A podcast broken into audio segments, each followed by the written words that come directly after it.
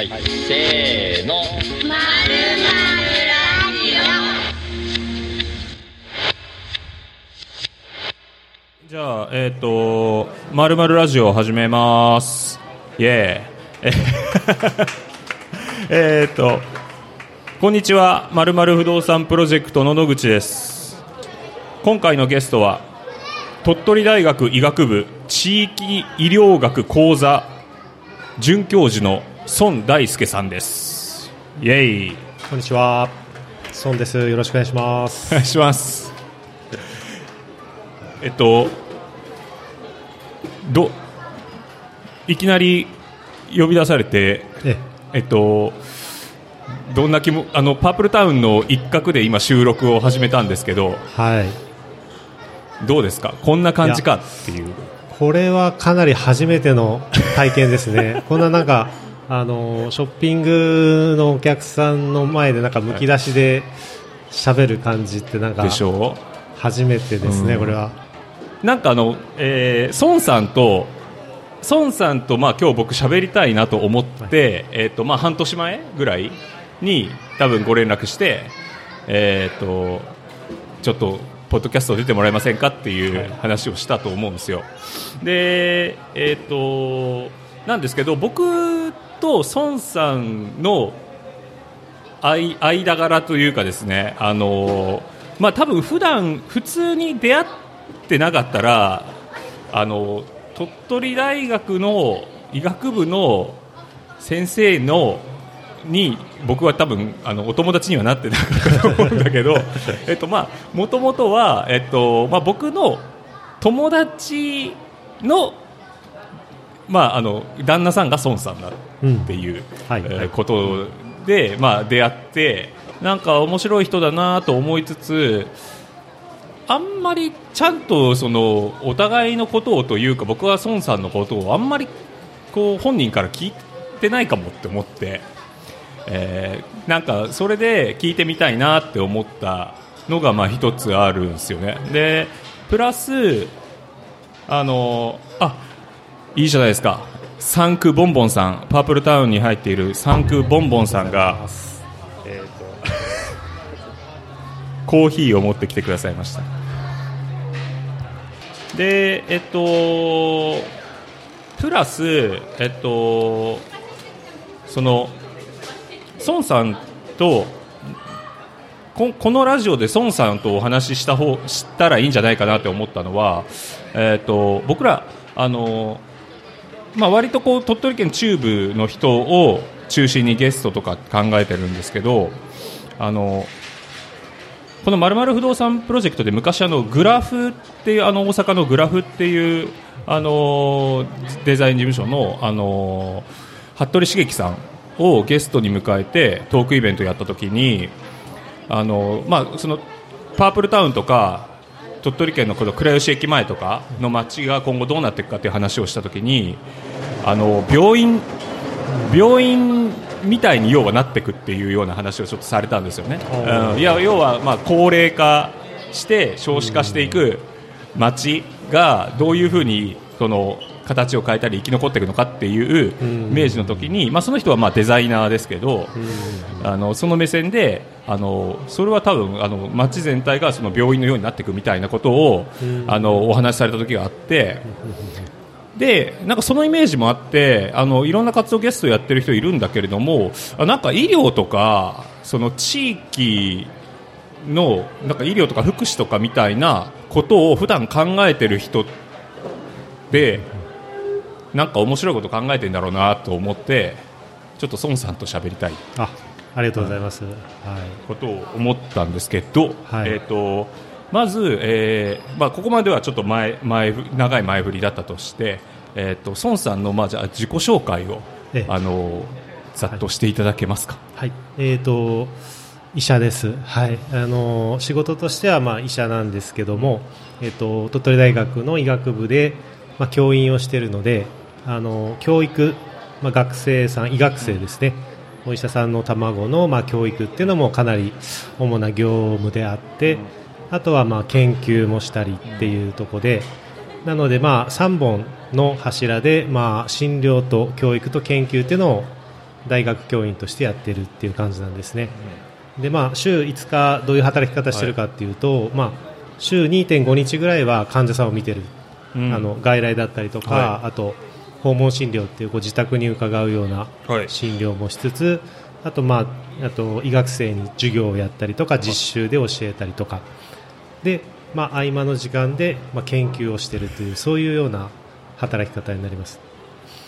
週2.5日はお医者さんお客さんあお客さんじゃないけど外来の方で、はい残りの半分でさらにそういう活動をして。で孫さんお医者さんだけどお医者さん以外のこともやってますよね。そうですね。あの、まあ、映画作ったりとか あの、まあ、暮らしの保健室っていう、まあ、それこそその妻が、まあ、コミュニティナースっていう、あの街の中で活動する看護師さんなんですけど、はい。まあ、そういう街の中で、まあ、保健活動というか、いろんなあの、まあえーまあ、街の中で困ってる医療、えー健康で困ってる人のケアをするというような仕事、活動をしている、まあ、それもちょっと今バックアップして一緒にやってるっていう。それがじゃあ週末の活動みたいなことになるわけですか？そうですね。週末空き時間にまたそういうのもちょっとやってるっていう。すはい。ごい、あの孫さんはえっとじゃああのお医者さんとしてはええ。っとその2.5日はい。ぐらい外来をされるっていうふうに言われたんですけどそこはどういうはい患者の方が来られるんですか、私のあの専門があの総合診療とか家庭医療っていうはいものなんですけども、あんまり今皆さん馴染みないと思うんですけどあのえーまあ本当にまあ年齢に関わりなく子供から高齢者まで、まあ、体全体を見る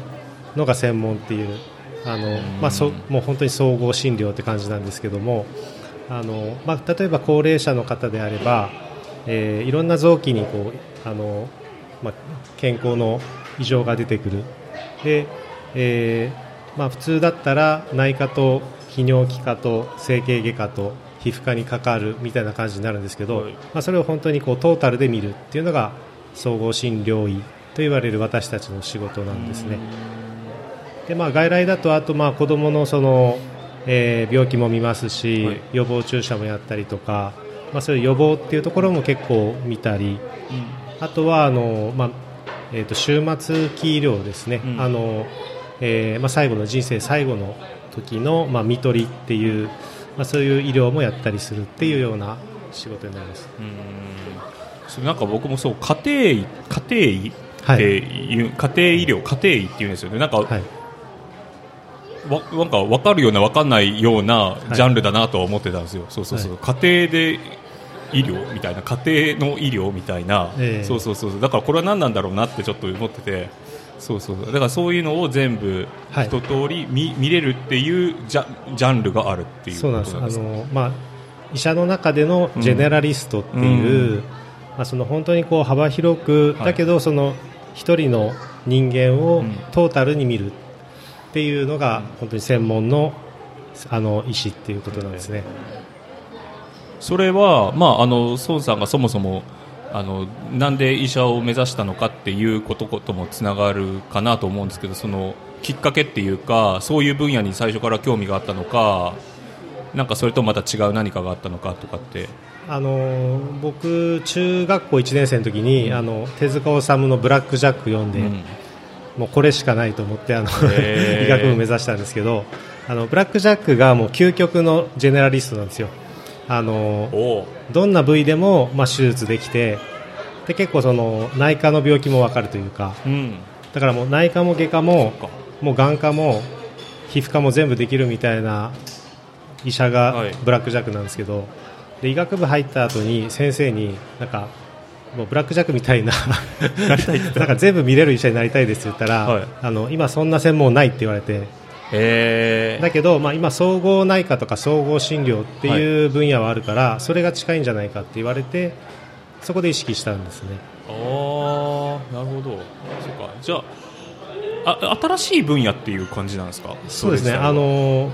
まあ、欧米では、あの1960年代ぐらいから確立された専門で、日本だともうこの20年ぐらいうん。の話になりますね。うん。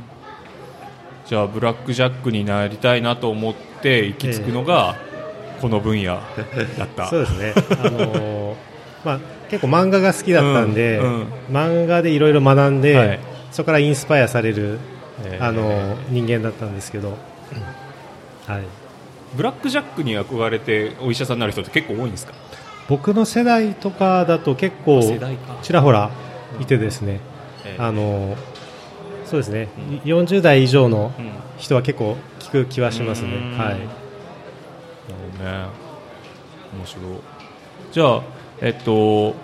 その、えー家庭医っていうのをあ家庭医総合はい。診療、そうですね。を総合診療院、えー目指して、えー、とその分野にいは入るのがもうお医者さんになってすぐってことですか？あでも実はですね最初はうん。腎臓内科医っていう腎臓の専門医だったんですよ。へであのちょっと途中から総合診療にちょっと変えたっていう感じだったんですけど学生の時にあの総合診療に興味があって、うん。総合診療いいなと思ったんですけど自分のその卒業した大学に総合診療科がなくて、うん。でちょっとこうそういう近い近いのを選んだらちょっと腎臓内科近いかなと思って選んだんですけど、うん。まあ、やっぱりちょっと違うなと思って、うんあの卒業して9年目からはい。総合診療の方をまた選んでうん。再再研修っていうのをやってですね、はいはいはい。それでまた、はい、そっちの方に行ったっていう感じ。は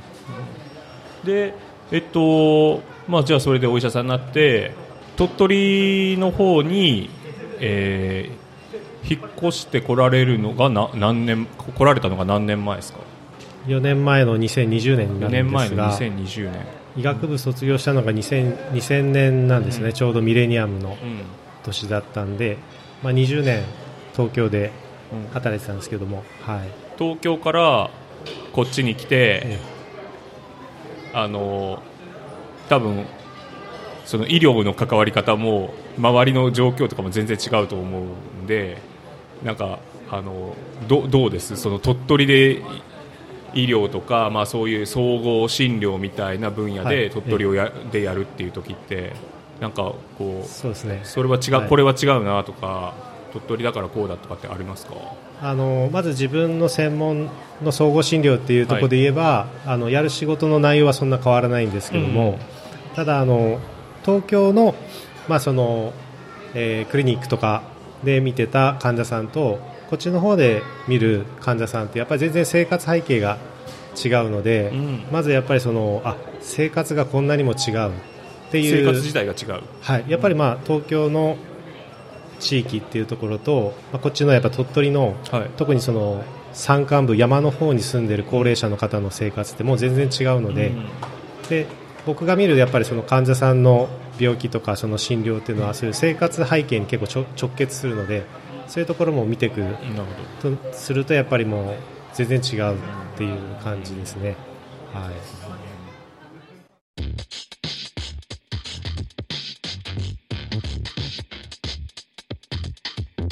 アルゴレライオ孫さんが、えー見ている方っていうのはえあの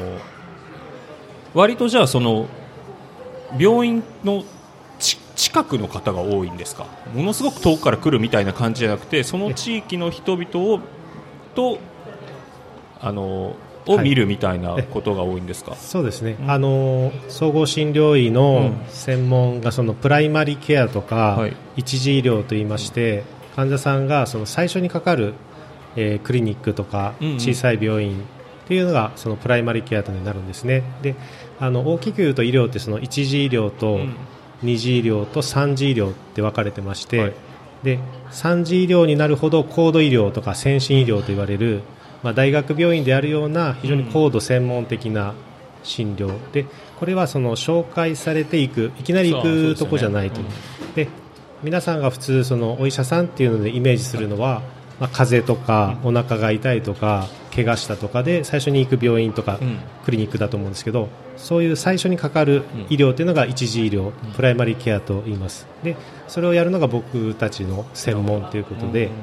そこが、はい、あの専門になります。じゃあ総合的に見れて入り口であるからそうですそうです。じゃあその人たちが今度どういう、例えば2時、3時とかの方の医療を受けるべきなのかっていうことをもうそこで見るみたいなことってことそうですね。大体、まあ、僕らが見る患者さんのうん。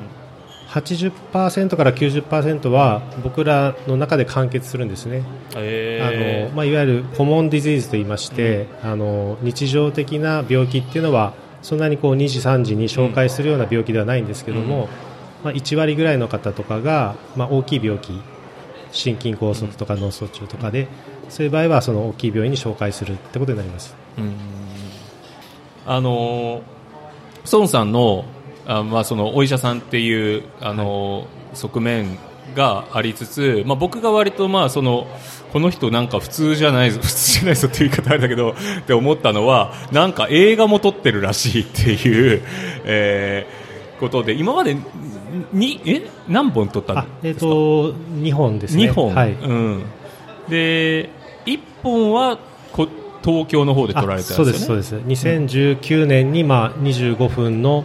えー短編映画、うん。で、えー、と2022年にうん。40分の、うん。えー短編映画、うん。えー、と鳥取でっていう感じになります。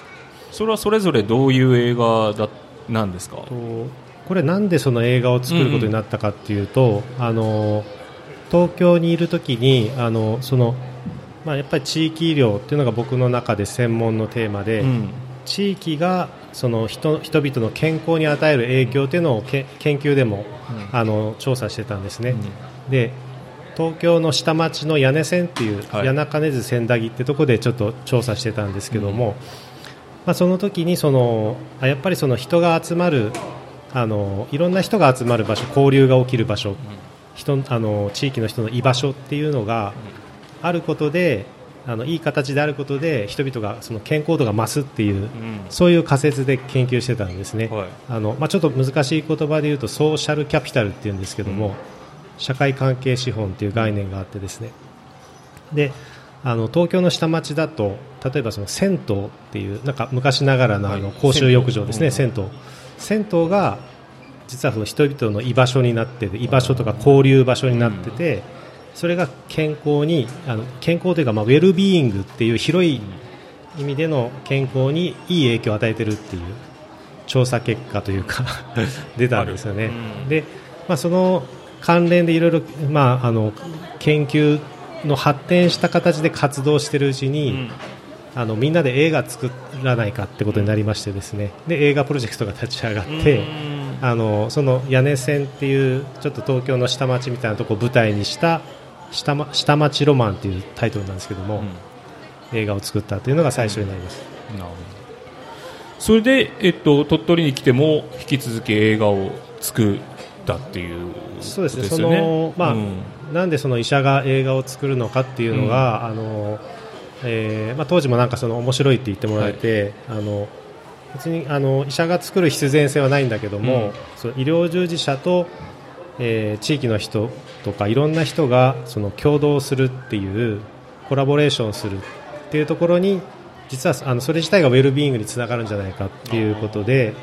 あの、まあ、当時そのモバイル屋台って言ってその小さい屋台を引いてあの健康相談するみたいなうん。活動もしてたんですけども、まあ、そういうこう専門家と住民の共同っていうところをちょっとテーマにしてやってたんで、まあ、鳥取に来てもですねあの今大山町っていうところに住んでてうん。大山100年ライフプロジェクトっていうあの活動があったんですけども、まあ、それにちょっと参加させてもらう形で、まあ、大山町でも似たようなあのプロジェクトやりませんかと。その地域のウェルビーイングに、っていうあの話があってですね。それで僕があじゃあ映画を作ったらどうでしょうか？ということで、あの映画映画作りでもその地域のウェルビーイングにあの貢献できますよっていう提案をさせてもらったら、あいいですね。ということでそのプロジェクトが始まったという感じです。じゃああれですね。なんか1本目と2本目は全然こう映画作りっていうことのはい。なんか、出発点というかあれが違う感じがしますねだから。そうですね。うん。なんかそれ自体を2本目はそれ自体を、はい。そういうその社会関係資本 だっけ、ええ。ーっていうものとして使ってるのかなっていうふうに今聞いてて思ったんですけど。そうですね、まあ、1本目の時はやっぱり、あの自分でもあんまり自信がなかったんで、とりあえず実験的にやってみたと。やってあなかなかこれは面白い活動になったし、あの手応えもあったっていうところで、鳥取に来てからは、まあ、ちょっと逆にこう自分からあの提案して行政の人と一緒にちょっとやったそれを使って何ができる、るかっていうことです、うん。えっと、2本目が内毛で行きたい。そうですね。内系で行きたいという、あのまあ、在宅の終末期医療の話というか、在宅看取りの話ですね、うん。はい。そう僕ねせっかく鳥取でやってるのにまだ見てなくてですね。あの申し訳ないっていう感じなんですけど。あれえあの映画できたのがいいつ？去一昨年ですね。一昨年か。2022年あにできました、はい、ーでもなんかこう上映なんかポンポンポンと上映会やってますよね。今はやってない？今まで130回ぐらいいろんなところでやってもらって。そんなにやってるんですか？え自主まあ、あの自主上映会という形でいろんな場所でやってもらってて、うんまあ、最初はこう鳥取中心に地元でやってて、まあ、あといろんなまあ遠隔地東京とか、あのそういうところでもまあ自主上映会でやっていただいてるっていう感じですね。鳥取でもやってるし鳥取以外でもはいやってる。そうです。はい。ん。その終末期医療みたいなことってやっぱりこう今のこの日本でもすごいホットなトピックなんだろうなとは思うんですけどなんかそういうテーマでいろんなところで上映会とかやってみてこう反反応とかどうどうですか？その映画のテーマとか映画自体のて反応って。そうですね。あの、うん。やっぱすごく面白いのが、うん。その当初よよ予想してなかった、うん。あの反響がある。ある。っていうところで、あのやっぱり僕らその医師とか、はい。医療従事者は普通病院の中で病気になった人だけ見てるんで、あの映画上映会に来た、まあ、病気も全然なくてあんまり病院も通ってない地域の人と触れ合うことってあんまりないんですよね。ああそっか。でそういう人たちの生の声を聞けるっていうのが、この映画上映会を通した地域の人々との交流で一番面白いところだなと思ってて、どうしてもなんか僕らあの医療従事者の場合はこう病院好きな人っていうとちょっと語弊があるかもしれないけど、まあ、病院にかかるのが当たり前って思ってる人たちとばっかり接してるんですね。なんですけど、まあ、結構映画上映会してその後こうあの観客の方と対話すると、あのほとんどもう病院行かないと。あので、もう最後もできるだけ医者とかに頼りたくないみたいな人とかも結構いて、まあ、簡単に言うと病院嫌いの人っていうかあこういう人もいるんだな。でそういう人のその人生観とか死生観とか、あのそういうのもちょっと聞けたりとか、っていうのがすごく面白いなというところですね。今いや話聞いてて思ったのはあそうかつって孫さんは、えー総合診療っていうのが専門で家庭医っていう、えーお仕事をされててでなんかそのすべてのそのジャンルを、まあ、ざっと見るみたいなその入り口の第一次診療の入り口のところにいる人なんだよっていう話と孫さん自身がその医療だけじゃなくて例えば映画みたいなことを通じて活動したりとかあと僕が把握している範囲ではあの YouTube やったりとか でノートであのすごくこう読んだ本の感想をシェアしたりとかものすごくいろいろやってるなっていうこと自体がなんかもうそれがもうすでにすごくジェネラリストっていうか 総合的だなと思ってもうこの人本当でずっとこうなんだろうなっていう気が今話を聞いてて思ったんですけどそうやっぱり孫さんのそういう幅の広さはそういう本人のもともとの持つなんていうか才能というか能力というかそういうものなんですかね？自覚ってどうです？か、あのまあ、好きなことをうん。やってるだけなんですけど、うん。あのまあ、結構、傍から見るとこの人、秋っぽい人だなっていうあのいろいろんなことやってなんかちょっとあの時間経つとまた違うことやってるみたいなふうに見えるかもしれないんですけどもあの僕もなんかそのあんまり自分の中ですごい整理して、うん。一つの方向にまっすぐ向かってるわけでもなくって、まあ、その時々でこうあの面白いなと思ったことをやってるだけなんですけど、あの今振り返ってみると、うん。高校生の時とか、はい。あの医学部に入る前とかその医師になる前に何考えてたかなっていうのを最近結構振り返ることが多くて、でそうするとあのやっぱ人とか人間そのものにすごい興味があったんだなっていうことを振り返るんですね。でなんでまあ医学部選んだかっていうとあの、まあ、人間に接する仕事っていうところが面白いのと、うん。まあ、それのその科学的なあの科学者的な部分をこう兼ね備えてる。ただその科学者とか学者だけになると人とこう接しない本当にこう机の上でガリガリこう理論だけやってる学者さんとかもいますよね、でそれはちょっと面白くないなと思ってやっぱりその人と接するっていう場面が面白いなという、ただ今やって自分がやってることって、まあ、患者さんも見てるんですけど学生さんにその教育っていうその人を育てる仕事もやってたりとか、あとまああの人あの、まあ、医学が中心ですけども人の研究をしてるっていうところで、あのとにかく人に関わるいろんなことをしてるっていう意識なんですよね。映画を作るのも、まあ、そのあの人ってその人の健康ってどういうふうに成り立ってるんだろうとか、そういうところを映画を通して描くっていう。だから、まあ、人間学かなと。あのなんていうか医学っていうよりは人間学みたい総合人間学みたいなのにすごい興味があって。なんで、まあ、僕のそのノートっていうブログではい書いてる本も大体哲学とかあの、そういう哲学、文学、人文学の本の感想が多いんですけども、まあ、そういうもところに自分は興味があるんだなと最近思ってます。それが医学の道を経経由してるっていうことそうんですかね。ね。はい。ああなるほどね。面白いな。あのそ全然話変わってじゃあ孫さんあの鳥取住んで4年目。はい、どうですか鳥取は？鳥取でも、あのー暮らしやすいというか、大山町さっきも言いましたけど大山今回はここまで。話は次回後編に続きますのでぜひ番組の登録をお願いします。